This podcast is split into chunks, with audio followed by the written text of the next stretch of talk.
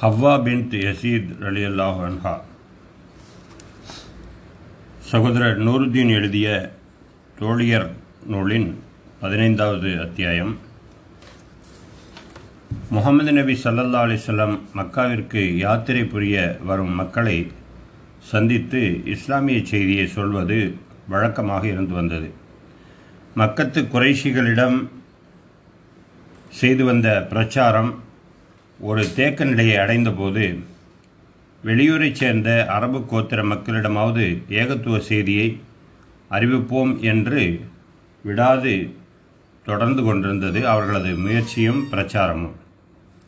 அப்படி ஒரு முறை ஒருவரை சந்தித்தார்கள் நபி அவர்கள். அவர் சார்ந்த முக்கிய பிரச்சனை ஒன்று இருந்தது. அவர் கொடுமை ஒன்று புரிந்து கொண்டிருந்தார். அதை நிறுத்திக்கொள் என்று சொல்லலாம். ஆனால் அதைவிட முக்கியம் அவர் இஸ்லாத்தை ஏற்றுக்கொள்வது. அவருக்கும் மீட்சி பிரச்சனைக்கும் நிரந்தர தீர்வு. எனவே அவரை சந்தித்து ஏகத்துவத்தை எடுத்து சொன்னார்கள் நபி அவர்கள். இஸ்லாமிய அடிப்படையை விவரித்தார்கள். அந்த மனிதருக்கு அது சரியென்றுதான் தோன்றியிருக்க வேண்டும். இருந்தாலும் காரணம் ஒன்றை சொல்லி தட்டி கழித்தார் அவர். அப்படியானால் பிரச்சனைக்காவது தீர்வு காண வேண்டுமே என்ற நிலையில் அக்கொடுமையை மட்டுமாவது நிறுத்திக் கொள்ளேன் என்ற கோரிக்கை வைத்தார்கள் நபி அவர்கள். ஒத்துக்கொண்டார். அவருடைய பெயர் ஹைஸ் இப்னுல் ஹத்தீம். முதல் அக்கபா உடன்படிக்கை நிறைவேறியதும் நபி அவர்கள் முசப் இப்னு உமைர் ரலியல்லாஹு அன்குவை மதினாவுக்கு அனுப்பி வைத்திருந்தார்கள். அவரது பிரச்சாரத்தால் மக்கள் இஸ்லாத்தை ஏற்றது ஒருபுறம் மக்காவிற்கு செல்ல நேரிட்ட மக்கள் சிலர் நபி அவர்களையே நேரடியாக சந்தித்து இஸ்லாத்தினுள் நுழைந்தது என்று மற்றொரு புறம். இப்படியாக மதினாவில் இஸ்லாம் மிக விரிவாக மேலெழுச்சி பெற்றிருந்தது. ஆயினும் மதினாவில் வசித்து வந்த பெரும்பான்மையான மக்களுக்கு நபி அவர்களை சந்திக்கும் வாய்ப்பு அப்போது அமையவில்லை. இஸ்லாமும் குரானும் நபி அவர்களை பற்றி அவ்வப்போது மக்காவிலிருந்து அறிய வந்த துளித்துளியான செய்திகளும் என்று அம்மக்கள் மத்தியில் நபியவர்களை பற்றி பற்றிய கடலளவு ஆர்வத்தை ஏற்படுத்தியிருந்தன. தகவல் தொழில்நுட்பம் பெருகியுள்ள இக்காலகட்டத்தில் உலகின் எந்த மூலையில் இருக்கும் எவரையும் நொடிப்பொழுதில் காண்பதும் உரையாடுவதும் சாத்தியம். நமக்கு பரிச்சயம். அதெல்லாம் ஒதுக்கி வைத்துவிட்டு நாம் சற்று பின்னோக்கி பார்க்க முடிந்தால் அந்த மக்களின் ஆர்வத்தின் முழு வீச்சு புலப்படும். எனவே முகமது நபி சல்லா அலிசல்லம் மதினாவுக்கு புலம்பெயர்ந்து வந்தவுடன் மதினத்து முஸ்லிம்கள் அனைவருக்கும் நபி அவர்களை நேரில் சந்திக்கவும் தங்களது இறை நம்பிக்கையையும் விசுவாசத்தையும் தெரிவிக்கவும் நபி அவர்களது திருக்கரம் தொட்டு உறுதிமொழி அளிக்கவும் என்று அளவற்ற ஆவல். நபி அவர்களின் ஸ்பரிசம் ஏற்படுத்தும் உணர்வு அவர்களுக்கு ஆனந்தம் இணையற்ற பேரானந்தம். நபி அவர்கள் மதினா நுழைந்து மதினா வந்து நுழைந்த சில நாட்களில் மதினத்து தோழர்கள் விரைந்து சென்று அவர்களை சந்தித்து உறுதிமொழி அளித்து கொண்டிருந்தார்கள். இதையெல்லாம் கவனித்து கொண்டிருந்த பெண்களுக்கு தாங்களும் சென்று நபி அவர்களை சந்திக்க வேண்டும் என்ற பேராவல். ஆனால் ஆண்களின் கூட்டம் நபி அவர்களை எந்நேரமும் சூழ்ந்திருக்க பெண்களுக்கு அத்தகைய வாய்ப்பு அமையாமலேயே இருந்தது. ஒரு நாள் மாலை பொழுது பெண்கள் மூவர் சேர்ந்து முடிவெடுத்தனர். இன்று எப்படியும் நபி அவர்களை சந்தித்து விடுவது என்று தீர்க்கமான முடிவு. அது மகரிபு இஷா தொழுகைகளுக்கு இடைப்பட்ட நேரம். மூவரும் துணியால் தங்களது தங்களை அடக்கமாக போர்த்தி கொண்டனர். சென்று நபி அவர்களை சந்தித்தனர். அவர்களுள் ஒரு பெண் முகமன் கூறினார் யார் நீ என்று விசாரித்தார்கள் நபி அவர்கள். நான் உம்மு ஆமிர் அஷால் குலத்தை சேர்ந்தவள். இவர்கள் ஹவ்வா பின்த் யசீத் லைலா பின்த் அல் குத்தைம் அன்புடன் வரவேற்றார்கள் நபியவர்கள் சொல்லுங்கள் உங்களுக்கு என்ன வேண்டும்? அல்லாவின் தூதரே நாங்கள் முஸ்லிம்கள் என்று தங்களுக்கு உறுதிமொழி அளிக்க வந்திருக்கின்றோம். நாங்கள் தங்கள் மீது நம்பிக்கை கொள்கிறோம். தாங்கள் சத்தியத்தை புகட்டுகிறீர்கள் என்பதற்கு சாட்சி ப சாட்சியம் பகர்கிறோம். உங்களை இஸ்லாத்தில் வழிநடத்திய அல்லாவுக்கே எல்லா புகழும். நான் உங்களது உரி உறுதிமொழியை ஏற்றுக்கொண்டேன்.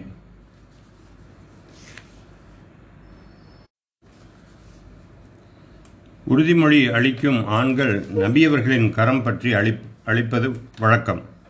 எனவே உம்மு ஆமீர் நபி அவர்களின் கரத்தை பற்ற நெருங்கினார். நான் அந்நிய பெண்களின் கரத்தை பற்றுவதில்லை என்று தடுத்தார்கள் நபி அவர்கள் நான் ஒரு பெண்ணுக்கு சொல்வதும் ஆயிரம் பெண்களுக்கு சொல்வதும் ஒன்றே. அல்லாவின் இறுதி தூதரை நேரில் சந்தித்து உறுதிமொழி அளித்தது அப்பெண்களது உள்ளத்தை நிறைக்க மதினாவில் நபி அவர்களுக்கு உறுதிமொழி அளித்த பெண்களுள் முதல் மூவர் என்ற பெருமை அவர்களை அடைந்தது. ரலியல்லாஹு அன்ஹுன்ன. முஸ்ஸப் இபின் உமைரின் பிரச்சாரத்தினால் சாது பின் முவாத் ரலியல்லாஹு அன்ஹு இஸ்லாத்தை ஏற்றுக்கொண்ட சிறப்பு நிகழ்வை முன்னரே பார்த்திருக்கிறோம். அதில் மற்றொரு சிறப்பு என்னவென்றால் அவரது குலத்தை சேர்ந்த மக்கள் அவரை பின்தொடர்ந்து தாங்களும் ஒரே நாளில் இஸ்லாத்தினுள் நுழைந்தனர்.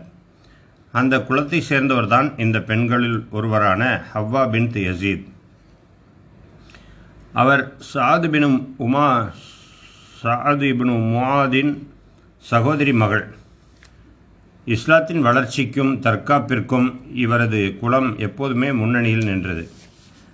நபி அவர்கள் மதினாவிற்கு புலம்பெயரும் முன்பே இஸ்லாத்தை ஏற்றுக்கொண்ட ஹவ்வா அலிலா அன்ஹா அதில் உறுதியடைந்து கொண்டே போக அவரின் கணவர் ஹைஸ் இப்னு ஹத்தீம் மட்டும் இஸ்லாத்திற்குள் வரவில்லை. அவர் ஒரு கவிஞர். தன் மனைவி இஸ்லாத்தை ஏற்றுக்கொண்டதும் அவருக்கு கடும் கோபம். கோபம் முற்றி அடி உதை என்று மனைவியை கொடுமைப்படுத்த ஆரம்பித்து விட்டார்.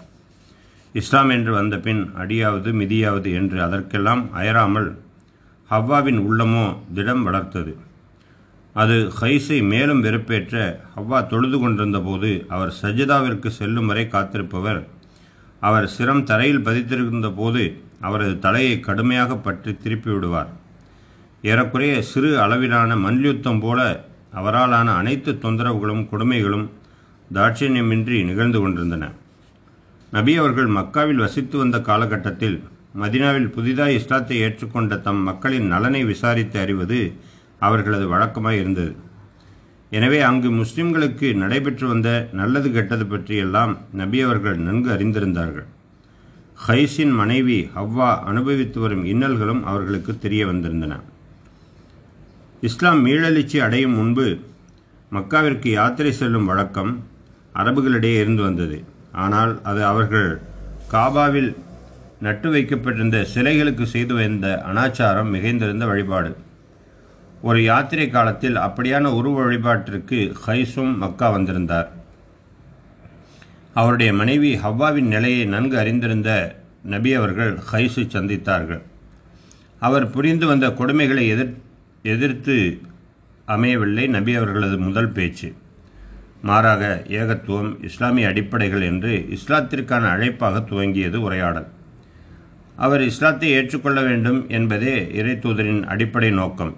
ஏனெனில் முதலாவது அதில் ஹைஸுக்கு மீட்சி அமைந்திருக்கிறது. அடுத்தது அவரால் நிகழ்ந்து வரும் பிரச்சனைகளுக்கும் கொடுமைகளுக்குமான தீர்வு அடங்கியிருக்கிறது.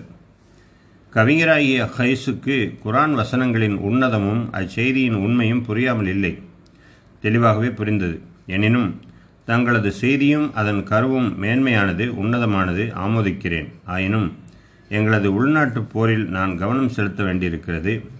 அதனால் நான் இப்பொழுது இஸ்லாத்தை ஏற்க முடியாது என்று பொருந்தா காரணம் ஒன்றை கூறினார் ஹைஸ். மதினாவில் ஹவுஸ் கஜ்ரஜ் கோத்திரத்திற்கு இடையே நடைபெற்று வந்த யுத்தம் பற்றி முன்னரே படித்திருக்கிறோம் இல்லையா?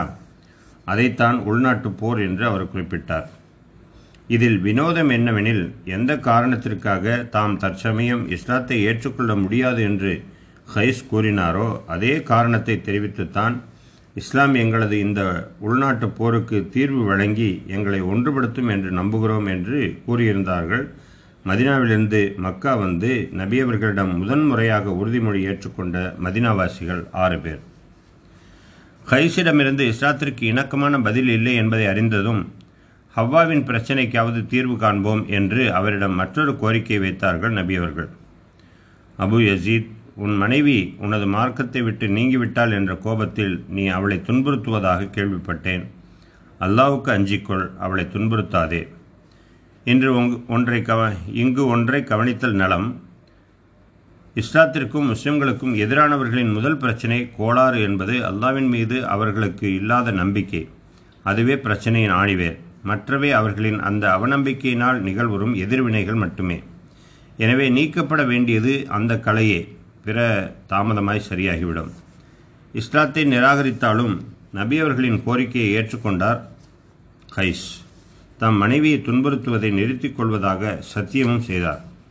மதினா திரும்பியவர் தம் மனைவியிடம் அவர் என்னை சந்தித்தார் உன்னிடம் கடுமையாக நடந்து கொள்ள வேண்டாம் என்று கேட்டுக்கொண்டார். நீ ஏற்றுக்கொண்ட மதத்தை இனி நீ சுதந்திரமாக பின்பற்றலாம். ஹைஸின் வாக்கு சுத்தம் விழுந்தது. ஹைஸின் வாக்கு சுத்தம் விழுந்தது. ஹவ்வாவின் பிரச்சனைக்கு முடிவு வந்தது. ஹவ்வாவிற்கு எசீத் சாபித் என்ற இரண்டு மகன்கள் இருவரும் நபி அவர்களின் தோழர்கள் ஆகி போனார்கள். இதில் எசீத் ரலியலா அன்ஹு உகது போரில் கடுமையாக போரிட்டவர். அதில் அன்று அவருக்கு கடுமையான காயங்கள் ஏறக்குறைய பன்னெண்டு ஆழமான காய காயங்கள் அவருக்கு அப்போரில் ஏற்பட்டன. அதெல்லாம் அவரது திடத்திற்கு உரமிடத்தான் உதவின. அதற்கு அடுத்து நிகழ்ந்த போர்களிலும் யசீத் முஸ்லிம்களுடன் கலந்து கொண்டார். உமர் அலிலாஹுவின் ஆட்சி காலத்தில் நிகழ்வுற்ற பாலப்போரில் அவர் உயிர் தியாகி ஆகிப்போனார். கட்டிய கணவனே என்றாலும் அல்லாவின் பொருட்டு கடு கடும் துன்பம் தாங்கி வாழ்ந்து சிறந்த மகன்களை இஸ்லாத்திற்கு வழங்கி மறைந்தார் ஹவ்வா பின் யசீத் அலி அல்லாஹ் அன்ஹா.